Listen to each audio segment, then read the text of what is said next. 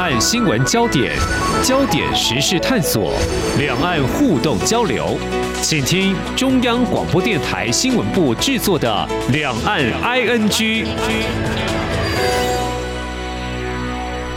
听众朋友你好，我是黄丽杰，欢迎收听《两岸 ING》节目。选举倒数时刻，嗯，三组总统、副总统还有立委候选人进行最后的冲刺。那么如何拿到预期当中最多的选票，那么就等一月十三号的开票结果。不过呢，这几个月来，我民众所接收或拒绝的选举讯息，其实都是。候选人他们精心策划的选战策略能不能够奏效呢？我们今天话不多说，邀请常年来关注选战议题的文化大学广告学系主任纽泽勋来观察探讨。非常欢迎纽教授，您好。谢谢主持人，各位听众，大家好。嗯，在这段所谓的竞选期间，我会收到赖社群上的朋友哦，就转传给我一些宣传影片啊，其中就包括有两个阵营所制作的都有。嗯但是没有发表看法，嗯，也没有所谓的催票，嗯，教授，你有收到吗？呃，基本上哈也会有收到，但就是说，其实我们平常关注非常非常多的选举的一些策略的议题哈，或者是选举造势的一些相关话题哈，嗯，那所以基本上来讲的话，我们这边哈选举资讯的一个新闻量会非常非常多。那如果哈。呃，社群上，比如说 Line 上面在传的那些相关的一些影片哈、嗯，没有办法 get 我的主要的一些 呃痛点来讲的话，其实我们就是 pass 过去。嗯，就谈到就是当代非常简便的网络形象空战嘛，哈、嗯，可以这样说嘛，哈、嗯。好，谈到三组总统、副总统候选人、嗯、分别代表不同政党，嗯，俗称绿营的就是民进党，争取持续执政；嗯、蓝营的就是。国民党寻求重拾政权，那白银的台湾民众党抛出就是不再忍受蓝绿恶斗作为诉求。好，我们接下来要一一拆解。我们先看民进党的部分哦。如果说施政成绩就是他的一个说帖好了，但是好像也未必是会加分。比如说不满时局啦，呃，即便他很努力认真达到他设定的目标，哎，有人还是会不满意呀，嗯，就会把这个账算在政府头上啊。这个政见发表会，我想有些听众朋友应该也会看，会关心嘛，就一一细数，但是也会从这个竞争对手他们的质疑批判，哎，感觉好像你做的不够啊，做的也不好啊，所以从一开始决定副总统。就是民进党主席赖清德，他代表参选，在还没有确定副手跟驻美代表萧美琴搭档之前，他所采取的选战打法，就是因为民进党执政也在陈水扁总统执政时期也有八年，那加上蔡英文总统虽然是有在经过国民党这样政党轮替，其实他们应该。有这个实力跟资源来做所谓的组织动员，就所谓的陆战嘛，哈、嗯。那巩固对民进党支持可见一斑，但是怎么样巩固哈？在陆战的这个部分，嗯、好，基本上来讲的话，就是说哈，如果就民进党的一个竞选的一个策略来看的话。哦，我们一定会先观察他的竞选主轴，他的竞选主轴，好，现在也就是赖萧佩，他的竞选主轴叫做选对的人，走对的路。那所以他们强调的几个诉求的一个概念，哈，第一个当然是打执政者的一种战略，就是政绩牌。嗯，也就是说呢，我借由政绩相关的一些宣传，希望能够去巩固我的基本盘，也希望能够借由我的政绩牌哈，去拓展中间选民的一个选票。因为今天啊，就选举来讲的话，如果只有巩固基本盘，它是远远不够的。那它一定要拓展中间选民的一个选票，谁能够拿最多中间选民的一个选票，它的胜率基本上是越高的哈。那所以呢，民进党基本上来讲，他希望能够去延续执政，也就是说去强打政绩牌，这个是典型的一个执。执政者的策略，所以他建构的就是一个选对的人走对的路这样的一个竞选的一个主轴。所以现阶段你会发现到，就是说哈，赖清德跟萧美琴，不管是在辩论会、政见会，或者是绿营的一个竞选广告里面来讲哈，他们其实都会去强调选对的人走对的路这样的一个概念，也会把政绩的一个诉求放进他的一个竞选宣传跟传播里面，或者是造势活动里面，会不断的去做陈述。然后呢，在整个辩论会、政见会的一个场合哈，也会不断去做陈述。那这个部分来讲的话，基本上哈。绿营作为一个执政党，他一定会强调的一个政绩策略。嗯，好，那另外一个战术的一个运用来讲的话，就是抗中牌。也就是说呢，赖清德他会很明显在证监会、辩论会等等里面来讲的话，哈，其实都会去质疑或攻击啊柯文哲跟侯友谊的两岸政策。好，他们会去质疑，就是说，好侯友谊，你接受九二共识，那。柯文哲，你讲过两岸一家亲，那所以赖清德他就会以这样的一个立场，哈去质疑两个人的两岸的一个政策。那基本上来讲的话，其实是一个抗中牌的一个使用，哈。那但就是说，抗中牌，哈，在二零年的时候是非常非常有效果的，因为那个时候有香港的一个反送中，所以呢，基本上哈，蔡英文那个时候去定位自己是唯一能保护台湾民主自由的一个辣台妹，那这样的一个定位，去配合环境上面对他有利的一个因素，那所以呢，抗中牌就产生。相当程度的一个效果。那这一次来讲的话，其实相对于上一次来讲，就没有周边环境相关的一些因素，能够让赖清德去顺遂的使用这样的一个抗中牌。嗯，那所以呢，抗中牌。就会有一定程度效果递减这样的一种可能性，包括在二二年的一个选举来讲的话，九合一的选举，那绿营也是希望能够操作抗中牌。那但是呢，这抗中牌的一个效果，坦白讲哈，你从三分之二的线是被国民党拿走之后啊，你就可以很清楚了解，这抗中牌会有一定程度的一个局限性。那但就是说呢，呃，因为毕竟是大选的一个规格哈，所以赖清德他一定会强化抗中牌的一个使用。嗯，那这个部分抗中牌结合正基牌是主要现在哈赖萧配阵营来讲的话，他们最强化的一个两个战略。那打出他们要走对的路，继续来执政，其实有一些发想了，比如说在赖萧配确定之后，有这个美德配啦，嗯、还有刚开始的信赖啦，嗯、我觉得在广告的字眼上的运用还挺顺耳的，听起来会觉得。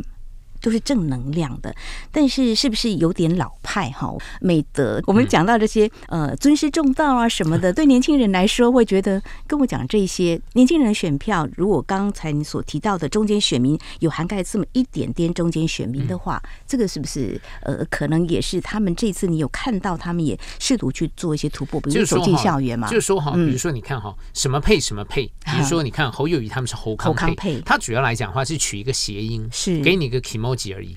那用这样的一个 image，包括我们刚刚讲美德配、美德赢台湾等等这样的一个概念，它主要来讲的话，就是一个小小的一个小战术操作。也就是说，在文宣宣传行销过程中间，哎，比如说我用美德配比较让你好记，我用侯康配，哎，你比较有 feel。那所以基本上来讲的话，只有这样的一种效果，你不可能因为就是因为你是美德配，或者是我是侯康配，那。选民就会被说服，然后就投票给你，这基本上是不可能的，因为比较好记而已啦。对，就就是比较好记，就是取一个谐音而已。在行销策略上面来讲的话，哈，它其实只是一个小小的一个战术运用。嗯，那这样的一个小小战术运用，哈，在效果上面来说的话，只会让一般的民众有比较强的记忆，比较深刻的记忆。哦，选侯康。有好康，好，好，那赖清德跟肖美琴美德赢台湾，是就顶多是认知上的一个效果哦，知道、嗯、哦，你们两个配对。呵呵，那我刚有提到就是说要争取年轻选票嘛，哈、嗯嗯，他们都有进到校园里头。就老师，你也是在呃这个大学里头任教，嗯、你觉得对时下的年轻人二十岁以上有投票权吗？嗯，啊，就美德配这个部分的话。嗯，怎么样来观察呢？呃，基本上来讲的话，就是如果是说年轻族群那个选票来说的话，当然是柯文哲最强。也就是说，从二零一四年哈，他作为一个素人从政去选台北市长来讲的话哈，他其实就是相对于一般的政治人物来说的话哈，呃，区隔性非常的明显。也就是说，他是一个我口说我心的一个政治人物。嗯，他不会像一般我们传统型的政治人物哈，呃，你一举手一投足，一句话或一个动作，可能都会精算到小数点或八位数字。好，也就是说，一般的民众会认为传统政治人物很权谋、很无聊、很没有办法跳脱框架。想太多，太精算，太权谋。好，那可是呢，那个时候柯批哈，他能够圈粉到年轻族群来说的话，就是因为他完全跳脱原本我们对政治人物的一个刻板印象。嗯，那所以那个时候年轻人就觉得，哎，这个阿贝很有趣，很有梗。嗯、那所以那个时候呢，他就圈了一堆年轻族群的一个粉。那再加上哈。呃，他当上台北市长之后啊，他会不断的去跟网红去合作合体，嗯嗯，然后呢，去强化网络的一个声量。那所以从这个部分来讲的话，哈，呃，他又能够去扩展他年轻的一个票源。嗯，那所以现阶段来讲的话，年轻族群哈对柯文哲是比较买单的。嗯，那相对于赖清德跟侯友谊来讲的话，在青年选票的一个拓展上面哈，其实现阶段哈。都还要下非常非常多的功夫，跟柯文哲还是有比较明显的一个差距。因为柯文哲在年轻族群这一块来讲的话，他的力道确实是很强。那所以也就是说，他的一个基本盘就是年轻族群。那这些年轻族群对他的一个支持就非常非常的铁。那其他两组候选人来讲的话，现在只能急起直追。那所以比如说像赵康也会不断上网红的一些相关的一些节目。好，那像肖美琴呢，也就寄出了，呃，他养了很多猫。哦，等等，那赖清德之前也有说他也有养狗，那希望能够借由这样的一个像猫奴跟狗奴这样的一个概念，希望能够去和那些哈有养猫养狗的年轻人有一定程度的一种共鸣。好，也就是说他们也清楚侯康跟赖萧也知道自己年轻族群选票不够，所以他们也希望借由一些相关参加网红节目或者是养猫养狗，哎，我跟你有共同的一个兴趣来圈粉年轻人。嗯，很努力了哈，就是拉近距离，看能不能够争取到年轻的选票哈。嗯、那刚刚提到这个拓展中间的选民，嗯、接下来我们还是先从国民党再来说起。刚刚也有触及到国民党的部分哈，他从征召新北市长侯友谊来参选，就喊出“团结”这两个字，嗯，好像也就是道出要巩固基本盘非常非常重要，嗯，但是。也应该是一大挑战嘛？怎么说呢？因为从红海创办人郭台铭，后来他就以无党籍身份参选，可见一斑。当然，最后他是弃选的哈。但是为了团结这个党内的力量哦，来下架民进党。是不是他们的一个选战的一个主轴？呃，要让民众相信，哎，国民党呢会比民进党更好，就抨击施政不力。那当然也会提出他的政见跟未来的愿景。不过，能不能够感动人心，先顾好基本盘再说了哈。那么很关键的就是在蓝白河破局之后，或许就有另一波打法，因为新的啊、呃、搭档出现了，就是刚才提到的，曾经在国会啦，还有中央政府都有历练过的。赵少康先生，其实就展开不同的一个选举攻势，对不？团结之外，还要开拓票源。那刚才我们提到，民进党它有个竞选主轴，抗中、政绩。那国民党呢，打的是团结，团结之外呢？嗯，呃，基本上国民党主轴策略定位应该就是政党轮替，政党轮替下架民进党。所以呢，如果从选举的一个战略攻防来看的话，它一定是攻击战。也就是说，因为挑战者的话，一定是切攻击战；执政者一定是切防御战 （defense） 的一个部分，哈，或者是强调政绩。那挑战者他一定是攻击战，所以你会发现到，就是说侯友谊跟赵少康在任何的场子里面，不管是呃政见辩论会等等，或者是竞选的一些广告，或者是呢造势场合里面来讲的话，他们采取的都是攻击的策略。嗯，好，在野党一定是攻击，嗯，毫无悬念，绝对就是攻击。好，那要攻击执政党相关的一些缺失，所以你也会看到侯康阵营很多的一个竞选广告哈，嗯，包括重设特侦组的一些系列等等，或者是俄罗斯娃娃的一些系列等等，都是打民进党可能涉及的一些疑案。我们不要讲什么弊案，也就是说呢，很多国民党立委候选人也在攻击这一块。那所以呢，侯康也就顺势的结合了立法委员他们攻击的一个火力，好展现在。任何的攻击面向上面，包括重设特征组的广告系列等等，或者是呢，指称你民进党人谋不臧啊等等，或者是官员啊有一些乱纪的一些行为等等之类的。好，那所以呢，这些攻击广告你都会看得非常非常清楚，这就是典型的挑战者的一个战略的一个运用。我会不断的攻击你的弱点。强化优势，弥补弱势，利用机会跟避免威胁，这是每个阵营都会做的。那只是就是说，在选举战略的一个定调的一个部分来讲的话，执政党它一定是强化政绩的 defense 防御战。嗯，那呃挑战者的话一定是攻击战。所以侯友谊阵营是采取攻击的策略，那柯文哲阵营基本上也是采取攻击的一个策略。那所以呢，呃，主持人刚刚也特别讲到，就是说哈，呃，赵康作为副手之后啊，确实。蓝军这个基本盘哈获得比较坚实的一个巩固，那所以这个时候呢，侯康阵营也就是国民党阵营，他把他的一个触角跟选举的策略上的一个目标哈，就定位在他的一个三种弱势上面，中间选民，嗯哼，好，南部选民跟年轻族群，嗯，好，这个三个选票是侯康阵营的三弱。嗯哼哼，那弱势就像我们刚刚讲的，弱势你一定要补强，你一定要强化你自己的优势嘛。嗯、那所以，比如说像我们刚刚有提出来的，各位可以在 YouTube 上面或者是一般的侯友宜社群上面，你也可以看到，就是他有一系列的三支特征组，他要重新建构特征组的广告。嗯哼，好，他也会去。呃，在广告内容的文本建构中，哈，去凸显出民进党在执政的过程中间，哈，有可能有很多的会被 challenge 的一个部分。那他也在论述上面宣示，他如果上任，就要重新设新的特征组，然后要处理这些案子。被人家怀疑的案子，这就是攻击攻防策略。所以在野党他会不断的攻击执政党相关的一些弱点。好，比如说像重设特征组这个部分，大家希望能够这个政治清明嘛，那所以他就用这样的一个方式，也能够符合他铁汉硬汉作为警长有 gas 的一个印记。那对他个人形象人设也是有相当程度加分的一种效果。嗯哼。那对于年轻族群的一个拓票来讲的话，就像赵康现在不断上。一些相关网红的一些节目啊等等，那这个都是希望能够去拓展年轻族群的一个选票。那第三个南部选票部分来说的话，你会看到侯友谊哈，他在三场政见会跟一场辩论会的时候，基本上都是讲台语。嗯，好，他是希望能够借由讲台语，然后去强化他自己本身的本土性。是他的目标就是要拓展南部的选票。嗯，所以你看哈，他缺中间年轻跟南部，所以你在选举战术上面就要有一些策略。能够去 touch 到这些你弱的族群，你才能够有投票机会。这是侯康阵营大概的一个策略脉络。对，其实民进党也是有一些互补的哈。一个对外交在美国方面，我想这几年的国际形势有很大的变化。那萧美琴大使在过去这几年推动的一些事务，大家也会看到所谓的萧美琴哈，作为一个副手哈，它的功能性定位是非常非常强的。也就是说。因为哈赖清德不太熟稔国际关系跟对美的一些相关的一些工作哈，嗯、那肖美琴她作为驻美代表，她至少哈在这整个的一个跟美国互动的一个经验上面来讲的话哈，她其实是有一定程度的一种专业性，嗯，而且美国对她也有相当程度的一种放心，是。那选举肖美琴可以补赖清德国际关系的专业不够的这一块的一个弱点，也能够某种程度的缓和美国有一定程度以。依赖论这样的一种可能性，那所以小美琴的功能性定位是非常非常强的。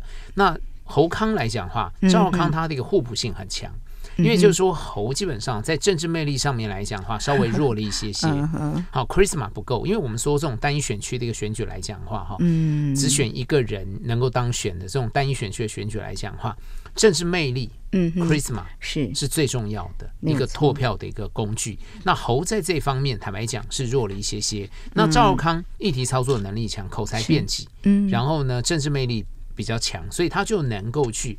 补侯友谊这样的一个弱点没有错。那刚刚提到民进党的总统候选人赖清德也常常被质疑务实的态度工作者，这个部分他已经说明了很多。那民众会持什么样的态度？当然选票就会反映出来。好，这里是中央广播电台听众朋友继续收听的节目是两岸 ING。我们在今天节目当中邀请您一起来关心台湾在一月十三号即将进行总统、副总统还有立委的选举。今天我们重点摆在总。总统、副总统的一个选战策略，邀请到文化大学广告学系主任钮泽勋钮老师哦，老师，那我们谈了这个民进党、国民党，嗯，那接下来就谈谈到民众党主席柯文哲，呃，素人的对。参政，其实那个时候到现在，我还会跟我的同事在讨论，他真的很厉害。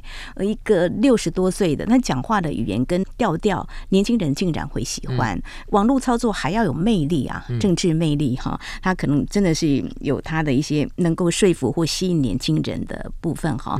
那其实民众党创党。才几年前，二零一九年哈，他现在国会有了一点点的力量。现在前进总统府早就已经表态啦，呃，也找来同样是政治素人，不过他是担任民众党部分区立委的吴新颖当副手，就继续往前。不过他也坦诚会觉得自己空战蛮不错的。但是陆战方面，他会觉得我没有资源。所谓资源，就是说一般来讲，装脚啊、调啊、卡啊，就早期的哈，一直到现在，可能大家还是会觉得有没有被动员。但是他们也会很自豪，在政见的发表会上会告诉我们说：“你看我们的政见发表的时候，到哪里造势，还是有很多人自动自发来的啊。”你怎么样来看柯文哲？他也要拓展他的中间选民，年轻人他牢牢的抓住他，中间选民要拓展，他也很卖力。现在。可能就是走向贴近民众吧，嗯，呃，基本上柯文哲的主轴定位非常清楚，他就是要跳脱蓝绿，所以你看他证监会、辩论会等等，或者是他的一般的议题操作，他左打蓝，右打绿，嗯，那所以就是要凸显出他的中间地位。也就是说，第三条路的一个概念，嗯所以他也希望能够借由跳脱蓝绿去扩张中间选民的一个支持。好，那刚刚我们也讲过，就是他的年轻族群支持的力道最强，就是因为他的个性特质会有关系。好，然后他议题操作能力强。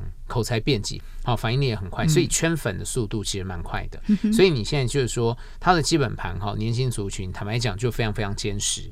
好，那他的一个强项哈，他议题操作能力，他一直有在去做发挥，包括他的网络上面的一些操作等等。好，现在要弄一个柯 P TV 等等之类的。好，那陆战的话，一般我们认为柯文哲因为民众党哈，也新创建的一个政党，所以他的组织力道确实比较不够，力道相对于国民党党来讲的话，当然是。相对比较弱，那所以这一块坦白讲，他们很硬了，哦，他们非常非常硬，嗯，所以呢，你看这几次的一个陆战的一个动员，哈，效果还不错，破万人数的场次似乎也都还有，也就是说，他在媒体前面就会形塑一定程度的陆战的一种实力跟效果，嗯，也就是说，让蓝绿两党哈不可小觑柯文哲民众党的一个陆战的一个规格，嗯，因为就前几次的造势来讲的话。像台南那一场、台中那一场，好像我记得都有破万。那所以整个声势上面来讲的话，它的空战强，他的陆战的弱点也慢慢做了一定程度的一个弥补。所以呢，基本上来讲的话，他在整个的一个政治能量和实力上面就会有一定程度的一种力道。那所以呢，呃，就现今来讲的话，就三个阵营的政治实力来说的话，坦白讲哈，柯文哲也变成是蓝绿不可轻忽的一个对手。嗯，因为毕竟就像我们刚刚讲，他本来空战就强，议题操作能力就强。对，三个候选人里面来讲的话，柯文哲的政治魅力是比其他两个人要强的。那现在陆战的一个弱点又把它弥补起来了。嗯，那所以呢，基本上它是不可小觑的。但是呢，民众党它的一个盲点跟柯文哲的盲点也非常非常的清楚。也就是说，大家外界会觉得柯文哲是一人政党。嗯，也就是说，你里面的政治明星少，你就没有办法去强力支撑柯文哲跟民众党的一个力道。嗯哼，好，这个是一个他明显的一个弱点。那第二个明显弱点来讲的话，可能就是他的副手吴新颖帮他加分的力道远远不及赵少康跟肖美琴帮赖清德跟侯友谊加分的一个效果。这个部分，吴欣盈确实是算是呃跟。赵少康跟肖美琴差了一大段距离，即便吴欣盈会在辩论会的过程中间去强化他的专业，比如说财经的专业或者是外交的一个专业，嗯、但是呢，他做立委大概也顶多一年，一年，一年的时间，那所以民众也很难去检视。吴欣盈到底有多少财经的专业的能量，或者是外交专业的能量？那这个部分来讲的话，就有相当程度的落差。包括他在证监会过程中间，哈，基本上你会发现，他其实跟赵康、跟肖美琴不是同一个层次的。啊，这一方面是不是也在国语语言方面有点吃亏？他习惯讲，就是说议题操作力道它不够强，不够强。这是第一个。那第二个来讲的话，他的形象魅力也没有特别的明显了。那我们最后来看，因为时间已经越来越逼近了，看出三组都很。积极在走进这个啊贴近选民的路战，这是一定要，可能是一个肉搏战，大家可能还是巷口都会碰到哈。但是刚刚老师有提到，在民众党的部分，他们年轻选票本来就抓得很稳很多，但是有没有可能被移动呢？目前可能会影响选举变数。如果说这样来看好了，民进党跟国民党他们的基本盘是不是大概就是？目前这样的区块，那如果会移动的话，就是可能会有所谓的过去也曾经被探讨过的弃保的操作，嗯，有可能。呃，就弃保来讲的话，我觉得现在哈，如果就这个三足鼎立的一个情况哈，你要大规模产生弃保的可能机会是不高的。嗯，顶多如果有的话哈，就像是二二年底，嗯，台北市长选举，黄珊珊感觉有一点被围弃保，微小的围就是。一点点而已，好，因为三个人的实力，就这次大选来讲的话，都有相当程度的支撑的一个力道。嗯，比如说，就像我刚刚讲的，柯文哲他的一个陆战，你看几场破万的一个人数来说的话，哈，那这个部分就补强了他在组织动员力道不足的一个弱点。嗯，好，这是第一个部分。那第二部分就是我们刚刚一直提到，他年轻族群基本盘很铁。好，他有铁粉强力支援去支撑他的政治能量。好，那第三个就是说，如果你国民党在最后十天、最后几天、九天、八天，好，最后一个礼拜，你没有办法有放大决的战术运用的话，你要促使大规模的板块移动，嗯，好，是不太可能的。什么叫放大决的选战策略操作？比如说是什么方式？比如说，呃，把郭台铭找回来哦，因为郭台铭他有拼经济的意向，能够拓票中间选民。是，那如果国民党真的有能耐把郭台铭找回来的话。那国民党的整个像主持人刚所特别讲的团结的拼图才会完整，就是说郭台铭可能是蓝军整合最后一块拼图。嗯，好，国民党到底有没有这种能量、能力、宰雕去把郭台铭拉到国民党阵营去挺侯康？这是一个。那第二个来讲的话，就是在选前几天他就公布行政院长人选。好，因为像以前的选举哈，从来没有候选人敢这样做。那为什么呢？为什么？原因很简单，就是说，表示是必胜的决心吗？今天，也不是啦，就是说，呃，以前总统候选人各党都没有这样做，主要的原因就是希望扩大支持面。选前说 A 做我的行政院长，那 B 跟 C 想抢行政院长，他可能就不会帮我强力动员了。那可是这一次是完全不一样的。嗯，这次国民党如果再输的话，再退一步，及无死所。民进党连续执政，如果要十二年的话，他底气会更足。底气更足的话，哈，以民进党的一个政治能量、跟政治实力、跟政治手腕来讲的话，要把你国民党跟民众党团灭，也不是一件很困难的事情。那所以基本上从国民党逻辑来看的话，他是再退一步，即无思索。你今天在选前一个礼拜，如果没有石破天惊的招式，你要拓展中间选民。或者让选票有大规模流动的可能机会都会非常非常低。好，那么就看嗯侯康佩的这个选举团队他们怎么样去思索。那还有一个问题想请教老师，虽然民众党呢，他会有年轻人比较喜欢柯 P 嘛哈，但是年轻人是不是关心公共事务？哎，要不要出来投票啊？这个会不会也是一个可以去看的一个点？嗯，对，年轻族群哈，到底会不会当天出来投票，确实是一个可能影响选情的一个非常重要的一个变数。嗯，好，这个部分确实是一个明显的一个变数。也就是说，因为哈年轻族群对政治事务的一个关心哈，其实可能一般认为没有那么的强。那投票当天，如果我终于约到了一个我心仪已久的那个女生，她愿意跟我出来约会。那可我可能就不一定会去投票，是，或者是呢，我前一天晚上哈，我唱 KTV，我夜唱，唱太累了，嗯，有可能就不对，隔天肯定也不会出来投票，所以呢，会有相当程度的变数。那但近几年来讲的话，年轻人关心公共事务的一个程度跟比例哈，跟深度哈，都有相当程度的一个强化。那他们也就认为，就是说，他们或许会，他们真的有能耐去主导国家的一个未来发展的一个走向。那所以呢，如果是以这样的一个逻辑来讲的话，年轻族群啊去投票的一个动能，它就会比较明显。嗯、所以总观来讲的话，年轻族群哈到底会不会去投票，确实是一个会影响选举结果的非常重要的一个变数了。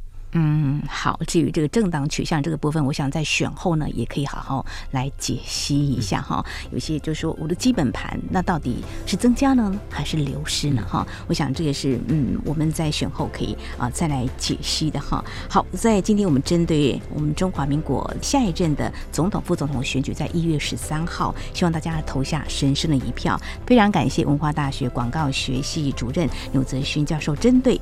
他们的选战策略，嗯，提出您的观察解析，谢谢老师，谢谢，谢谢主持人，谢谢各位听众，谢谢。好，以上就是今天两岸 ING 节目，非常感谢听众朋友您的收听，华丽姐祝福您，我们下次同时间空中再会。